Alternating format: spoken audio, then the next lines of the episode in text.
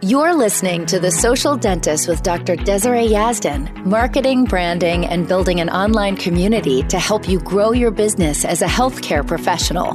Featured on the Emmy Award winning daytime talk show The Doctors and America's Business magazine Forbes, Dr. Yazdan gives you insight on how she's cracked the code to social media and how to use it as a way to make your business more profitable. And now, Dr. Yazdan. Hi there, friends. Welcome to episode 35 of the Social Dentist Podcast. I am your host, Dr. Yazdan, and I am so excited to share today's content with you. I'm going to be talking all about how I built my small but mighty team. By the way, if you're hearing little noises in the background, I don't know if the mic is picking it up or not. Um, I have my cute little baby. She's sitting in the room next to me while I'm recording this. I've gotten so busy, and sometimes I have to bring her with me when I'm recording these podcasts. So don't mind her, just enjoy her cute, sweet little baby noises. And if it gets too distracting, I will pause and take her out and record the rest of this later. Anyways, um, how I built my small and mighty team, that is today's topic. Um, this is really important to me, and I know it's really important to any business owner, but it's something that I really struggled with for years, and it's something I feel I see most business owners struggling with.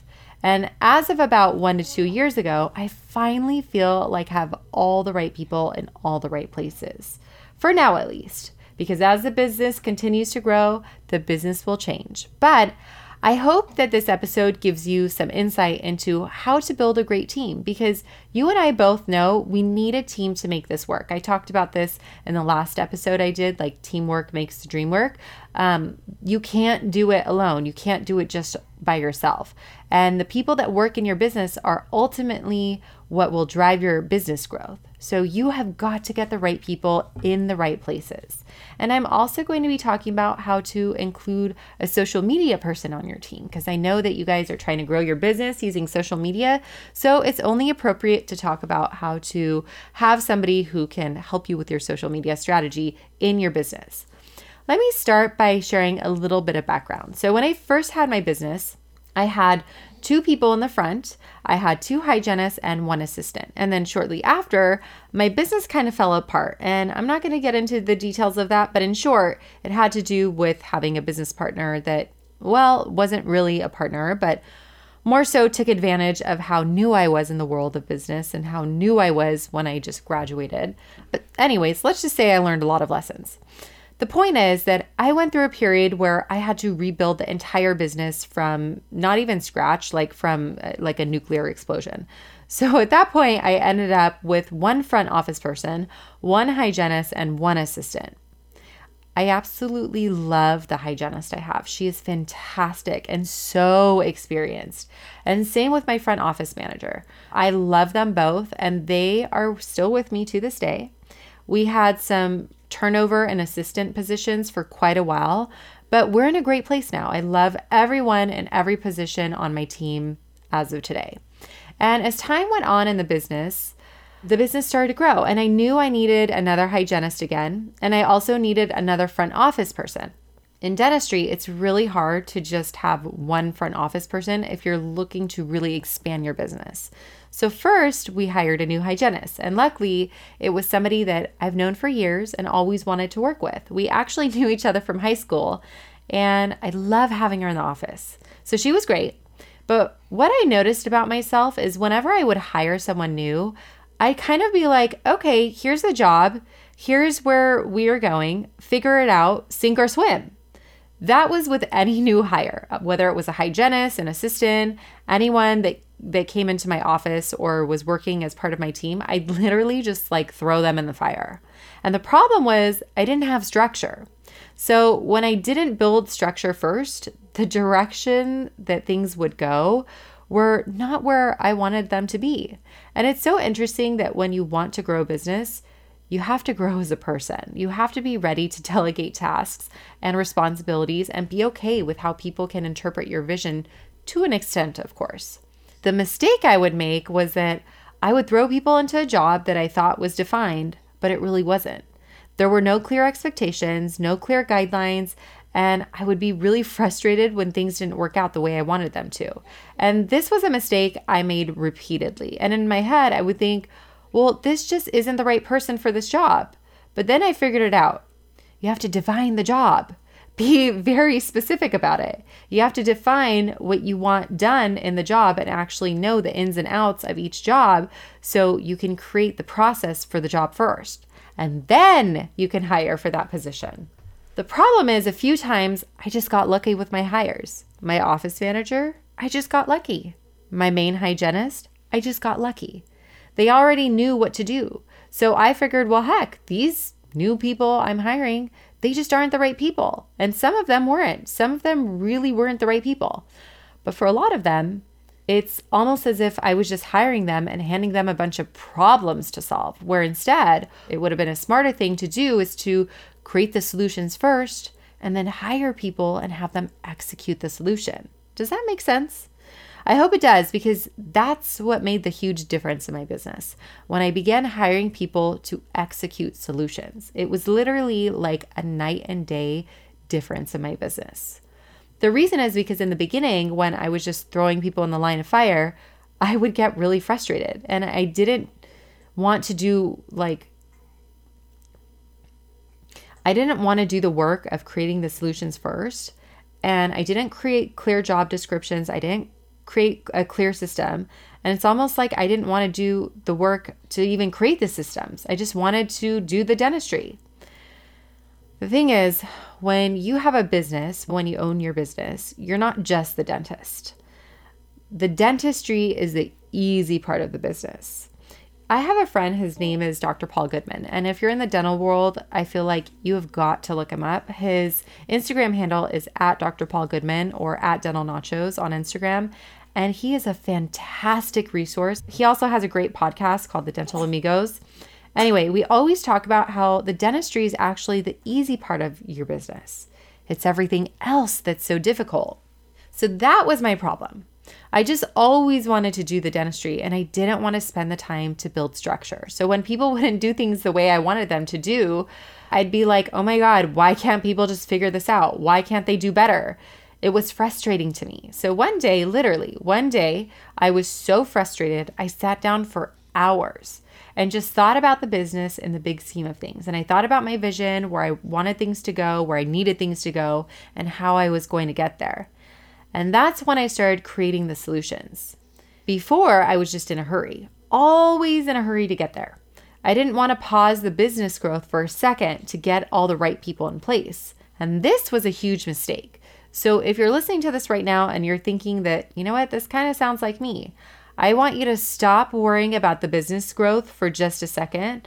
And I want you to instead pause and get all the right people in place. Because when you do that, when you build a great team, your business will grow much more quickly. So take some time, write your vision down. What's your ideal work schedule? What is your ideal production each month? What vibe do you want your office to be?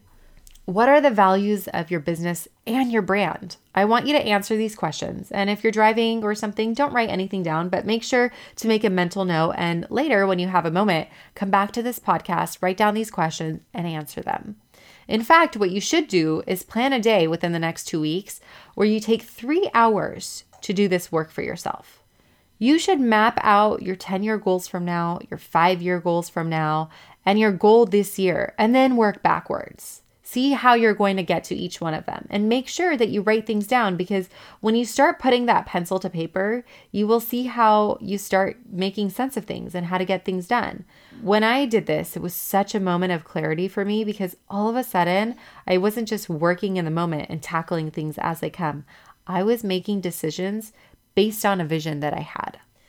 Once I did this, I realized that it was time to hire another person for the front office. So, my office manager, I, again, going back to the problems and solutions things, we had a bunch of problems. My office manager at this time was very, very valuable, and she was doing tasks that needed to get done. But I knew that we would be more profitable if I moved her into a newer position where she was only focusing on high revenue converting tasks. So the problem was we had all these things that needed to get done, but the other stuff that she was doing that was also important, like sending out letters, sending out billing statements, faxing stuff that need to be faxed, making sure our shipments go out and come in, checking patients in and out, greeting them, updating their medical history, answering every phone call. these things, yes, they all need to be done, but they weren't high revenue converting tasks. I mean, this girl had to do it all, but I wanted her to be following up with patients and the patients that needed treatment and then following up with patients that had treatment to make sure that they were doing okay. I didn't need her faxing things and sending out bills or updating medical history records or scanning things into the computer. So the solution was I moved her into a newer position and then I hired someone else for the front office to work on the other things that she was no longer going to be doing. So I hired someone to execute the solution. And this time around, I started writing really clear job descriptions. So, in my last episode, I talked about how I have a binder for each job position with dividers in it, and it goes through all the tasks, all the expectations, and how to do everything in that job position. So, for the front office, there are very clear instructions on how to do everything. Like, for example, when you check in a patient, you should first greet them kindly and make sure that their health history is updated. Then, check to make sure if you have the correct email, phone number, and address on file. I mean, I, I get that detailed with it. And for my assistant position, I have like the instruments that are needed for each procedure that we do in the office. I go over all of these with all the new hires and I give them the notebook to review. And if they have any questions that ever pop up, they can always refer back to the binders that I give them. So, creating these binders and writing out job descriptions became a game changer for my office, and it helps to get the right people into each job. I also included expectations, very, very clear expectations for each position. Let's shift gears for a second because you may have a system for what it takes inside your office for you to grow. But for most of us in healthcare, the internet and social media stuff is where we struggle. And it's hard to find someone to be on the back end of your business to help you with these things. How many thousands and thousands of dollars have you spent on companies for SEO and AdWords and updating your website and creating a brand and all that stuff? I'm sure tons. And if you aren't there yet, then let me tell you, it's really difficult to find the right person. So I've had both. I've gone from building a website myself, literally, I like created my own website before. I'm not saying it was good, but I did it. And I have also had really great people working on my website and then really terrible people. And again, it all came down to the fact that I didn't know where I was going with it. So I didn't know what I needed to create and I didn't have a clear direction. So when a company would say that they would do all this stuff for me, I'd say, okay, go for it. And then what would happen is no results. And when I wanted a photo swapped out or some verbiage changed or something, it costed several hundred dollars to do it. After a few years, I came across my current website guy, and it was right at the time where the people that were currently working on my website were shifting companies, and there were a lot of changes that were happening. And the owner was my friend, and I didn't want to be a burden. So I decided, you know what, I'm just going to use my newer website guy. So I came across the guy I'm using now, and I laid it all out for him. I said, look, this is what I'm trying to do. This is what I need done. For example, I need weekly blog posts to be posted for me. I need the blogs to then be posted to various social platforms. I need these videos and photos to be added to these specific websites each week. I need these type of updates consistently. And these were just a few things that I needed, but I laid it all out for him. And then because he's experienced in this, I listened to him for whatever he had suggestions on, and we created a plan. And that has been working out really well. But the key was that I had a vision first. I had solved the problem I was having with my vision, and then he came in and executed the plan. He executed the solution. So I didn't go to him and just say, you know what, I need help with my website. I need my business to grow. Here you go. I went to him and I said, look, I'm going to have weekly blogs. I need you to post them. I need you to repurpose the content on the following platforms. I have videos. I need you to take them and repurpose them on these platforms. I need you to search keywords that will get me in front of my ideal patient. This is who my ideal patient is. These are the procedures that I do. Search the keywords I need to have included in my videos and in my blogs and let me know. And so he had direction. He knew what I wanted. The problem before was that with every website person I had, I would just say, Help me, I had no idea what needed to happen. And it's not that all of a sudden one day I knew it all. I just started implementing strategies and throwing ideas out and doing them to see what worked. And of course, when I gave him ideas, he also helped. I mean, it's his area of expertise, and I don't mess with that. I let the experts be the experts. Just like you want your patients to let you be the expert, I let the internet experts be the internet experts. But in the end, it worked out because we had a plan. Does that make sense? So I want to make sure that you understand the difference between throwing something out there and saying, hey, I need help. Help me. help my business grow. So it's kind of like there's a difference because in one instance you're saying, "Hey, I need my business to grow and these are the strategies I think that will work and I need you to implement them for me." Let's see how it goes and then make tweaks along the way. So, in building your team when it comes to your online stuff, you can absolutely hire help, and you should. I actually did an episode a while back that was how to hire help for your social media needs. That was a great episode. And if you want to bring on help for your social media content, you should definitely think of hiring someone. But also in that episode, I talk about how you need to master your social media first so that when you bring help on there, there's a clear expectation and clear direction of what works for your accounts and your business. But I would like for you to include someone on your team to help you with social media. So, currently, I do almost all of the social media myself on specific platforms.